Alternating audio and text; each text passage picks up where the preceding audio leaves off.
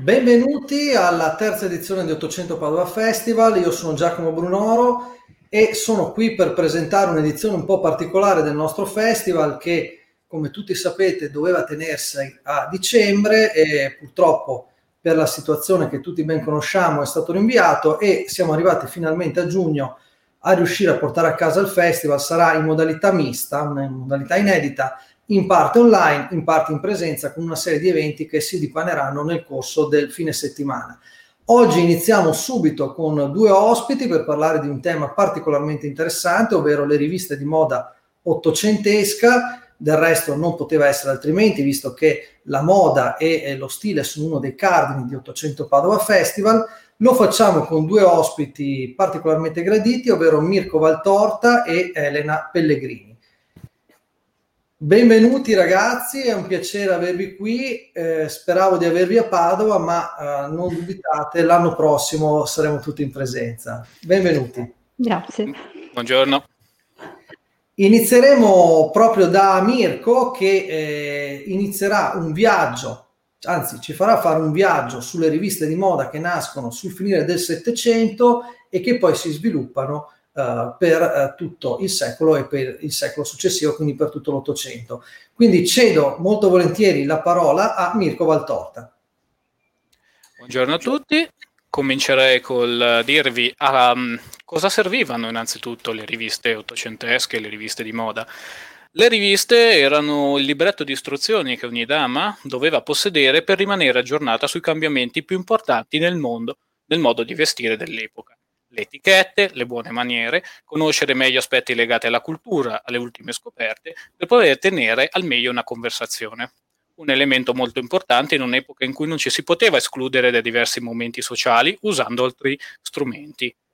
Partiamo dal Settecento e il, partiamo dalla nostra penisola, ovvero in Italia, e scopriamo che in Italia fin dalla fine del Settecento erano già diffuse alcune riviste di moda. Ad esempio, a Milano nel 1786 venne pubblicato il giornale delle nuove mode di Francia e Inghilterra, mentre a Venezia nacque il periodico La donna elegante ed erudita.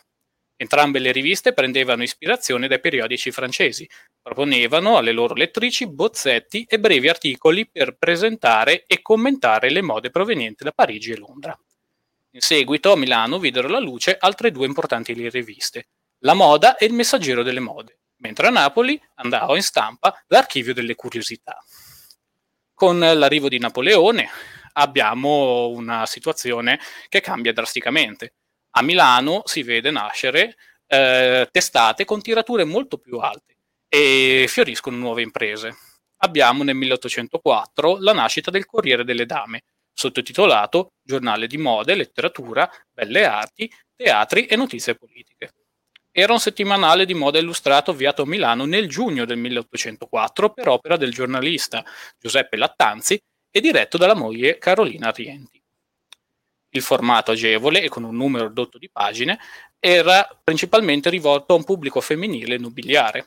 Tuttavia, l'ampia notorietà che conquistò tutta l'età napoleonica, soprattutto i funzionari statali e ricchi borghesi, decretarono il successo della rivista fino al 1875. Dal momento che in questi anni le occupazioni femminili per eccellenza erano volte solo a trovare un buon partito prepararsi adeguatamente alle esigenze della vita familiare e soprattutto imparare l'etichetta, l'argomento, l'argomento di punta della rivista era il culto del bell'apparire. Allegato al giornale erano associati incisioni in rame querellate di figurine di moda descritti nella rubrica dedicata all'abbigliamento e agli accessori, merci che dal 1806 cominciarono ad essere vendute per corrispondenza dai coniugi lattanzi. La vera missione del Corriere del, delle Dame si rivelò molto ambiziosa per l'epoca, unire l'utile e il dilettevole. Fama e sopravvivenza della rivista vengono garantite dalla varietà delle altre istruzioni, che comprendevano notizie sulle novità letterarie e sulla programmazione dei principali teatri milanesi, precetti, inserzioni didattiche, racconti, poesie, aneddoti, giochi enigmistici, informazioni igienico-sanitari, di cultura ed economia domestica, la corrispondenza dei lettori, pubblicità e non da ultimo articoli di politica sugli eventi più importanti in Italia e in Europa.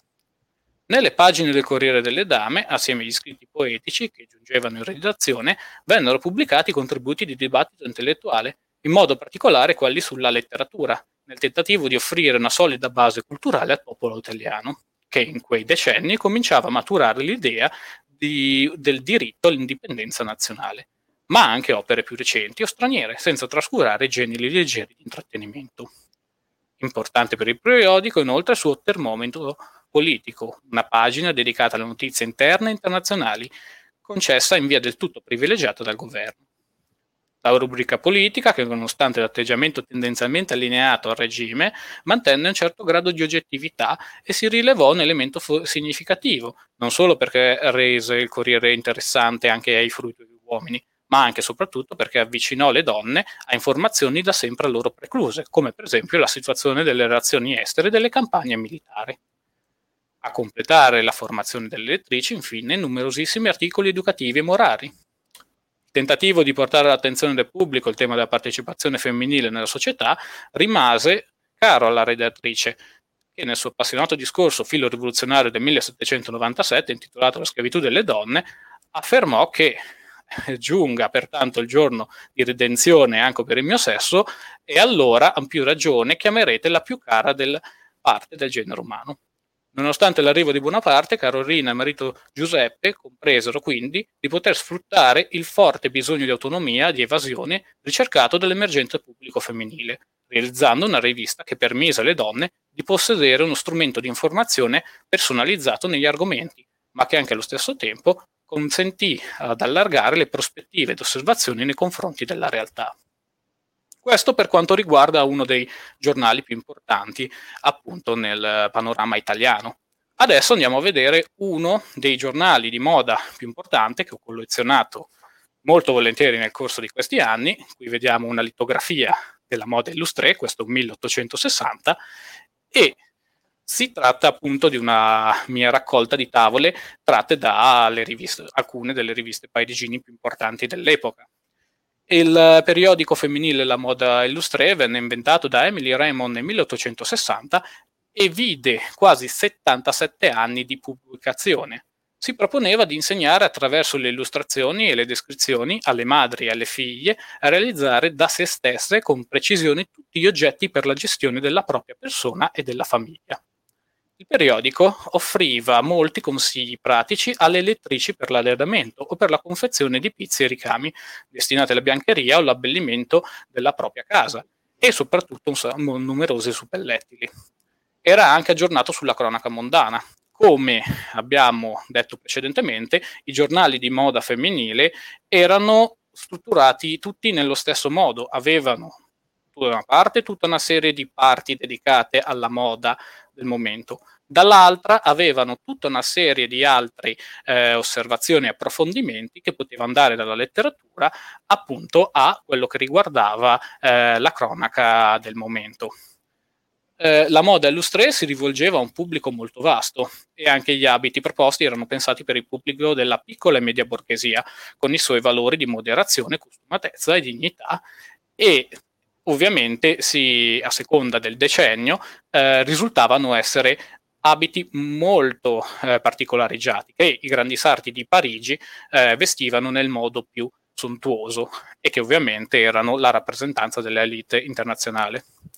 Ogni numero della rivista si componeva appunto di 8 12 pagine e al centro era presente una litografia a colori, come abbiamo visto, e mh, stampata su cartoncino con allegato il rispettivo cartamodello.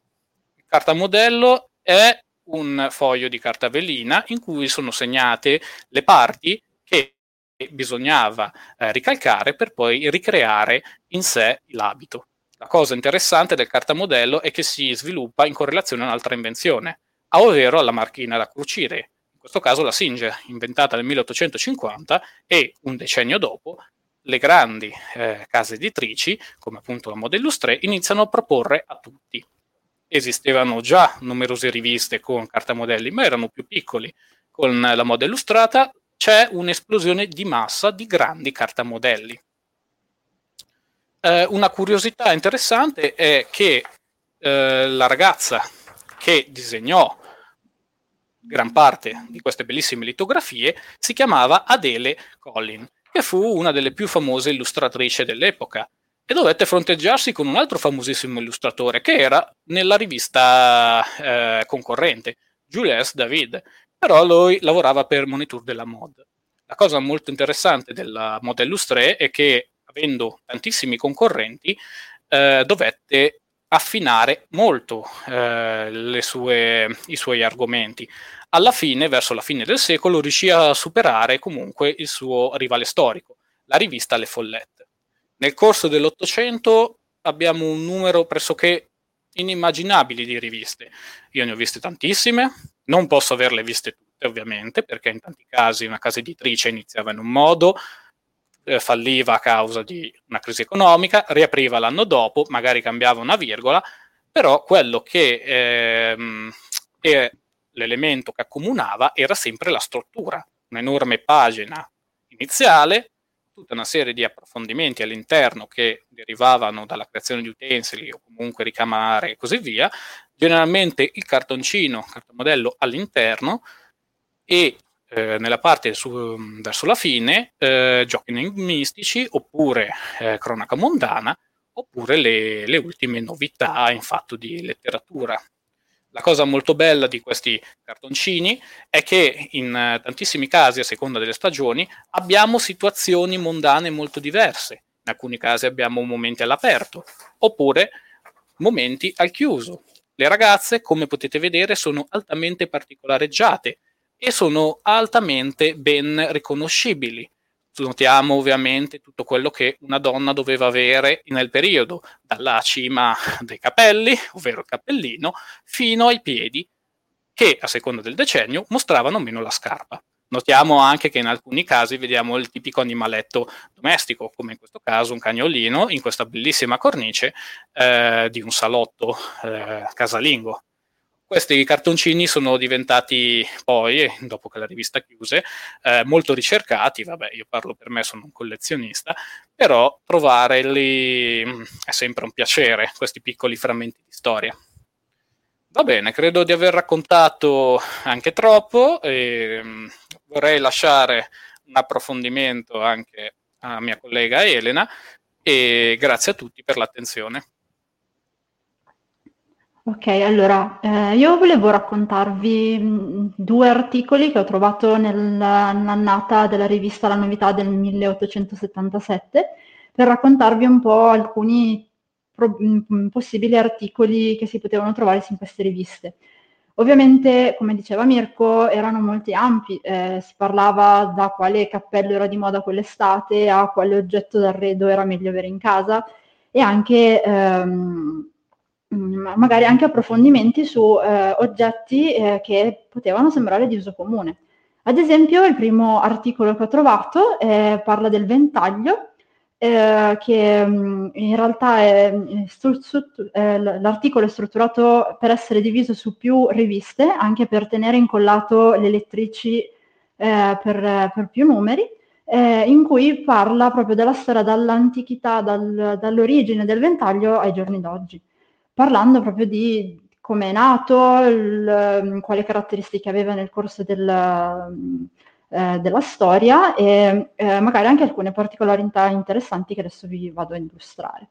Allora, praticamente allora, la storia del ventaglio è antica quanto quella dell'uomo. In tutti i paesi dove il sole era caldo e bisognava rinfrescarsi, eh, si racconta di eh, oggetti usati appunto per muovere l'aria, per mh, mm, dare un sollievo che potevano essere eh, utilizzati con foglie di palmizio oppure ehm, con delle piume.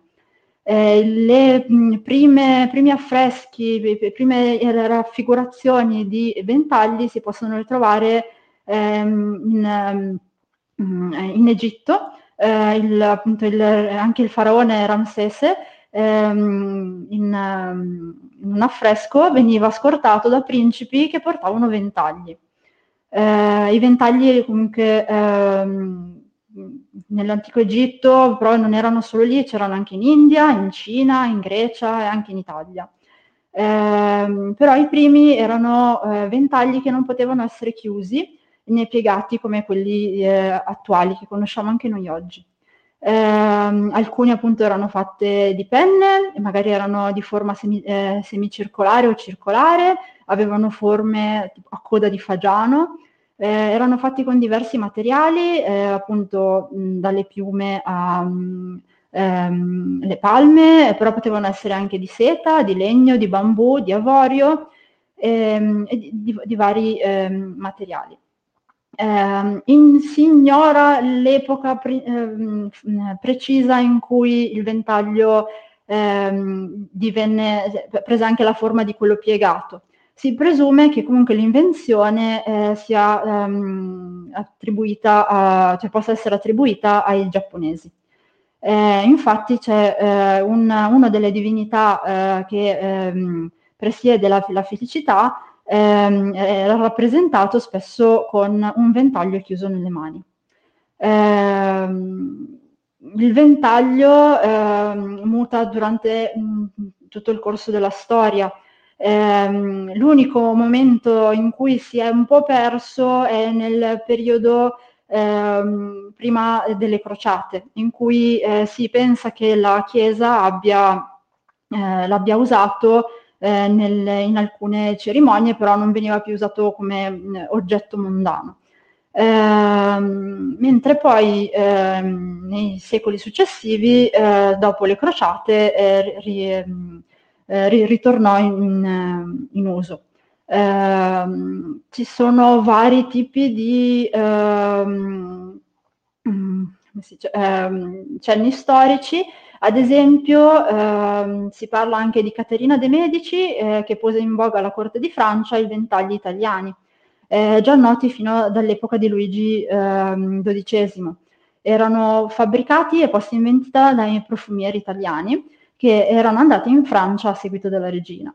Ehm, poi divenne un oggetto eh, molto prezioso e mm, che anche il, mm, poteva essere regalato e ehm, essere un oggetto appunto che eh, esprimesse eh, importanza. Ad esempio ho trovato sempre in questo articolo all'interno della rivista che eh, la regina Margherita regalò alla regina Luisa di Lorena un ventaglio fatto in madreperla così bello e così ricco eh, che veniva detto un capolavoro, estimato eh, 200 scudi.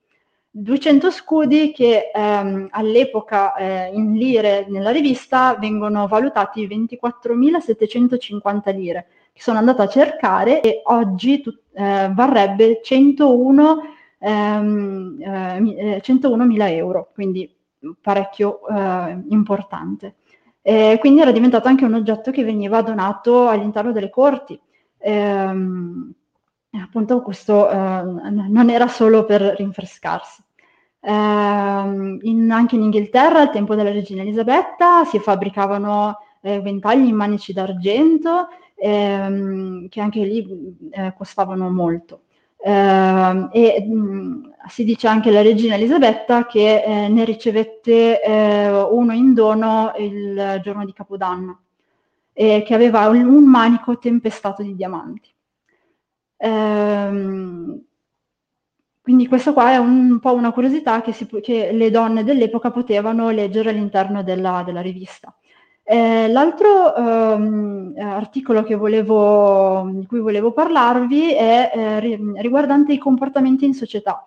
Eh, c'era un preciso linguaggio dell'uso del fazzoletto eh, a seconda di come era utilizzato eh, o dove era eh, appoggiato, eh, voleva dire qualcosa. Adesso vi faccio un paio di esempi, giusto per incuriosirvi.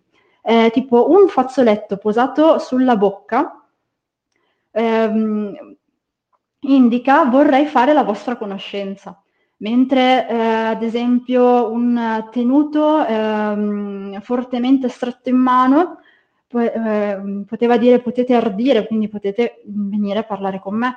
Oppure eh, un, um, un, fazzoletto eh, um, um, agitato, quali, quasi per scacciare le mosche, poteva vedere, eh, dire ehm, uh, prego seguitemi. Eh, oppure ehm, posto sull'occhio sinistro, eh, sull'occhio destro, scusi, scusate, eh, magari voleva significare incostanza. Eh, oppure eh, se eh, avvolto attorno all'indice poteva voler dire sono fidanzata eh, e quindi magari era eh, un significato per un um, potenziale pretendente di, eh, del proprio stato sociale. Eh, oppure avvolto all'anorare, che è l'ultimo esempio che vi faccio, vediamo se riesco a farvelo vedere, voleva dire sono sposata. Quindi questi sono alcuni articoli che si potevano trovare e leggere nelle riviste. Um, Bene, io ringrazio Elena, ringrazio Mirko di questo spaccato interessantissimo di un mondo che, come vedete, aveva tutti i suoi codici, le sue leggi non scritte e che eh, era molto più stratificato di quanto potrebbe sembrare se ci limitiamo a leggerlo nei libri e a vederlo come un mondo lontano. Del resto l'Ottocento era un secolo di incredibile vitalità, questo è solo un esempio, è un piccolo assaggio di quello che poi vedremo a partire poi da stasera e per tutto il fine settimana. Prima di salutare i nostri ospiti vi ricordo che il festival continua con gli eventi online. Questa sera alle 21.30 ci sarà il reading spettacolo di Vittorio Attene dedicato alle due tigri, uno dei più bei romanzi di Emilio Salgari, e poi via via nel corso del fine settimana tutti gli altri eventi in presenza e online. Ringrazio ancora una volta Mirko Valtorta e Elena Pellegrini per essere stati i nostri ospiti. A presto. Grazie. Ciao.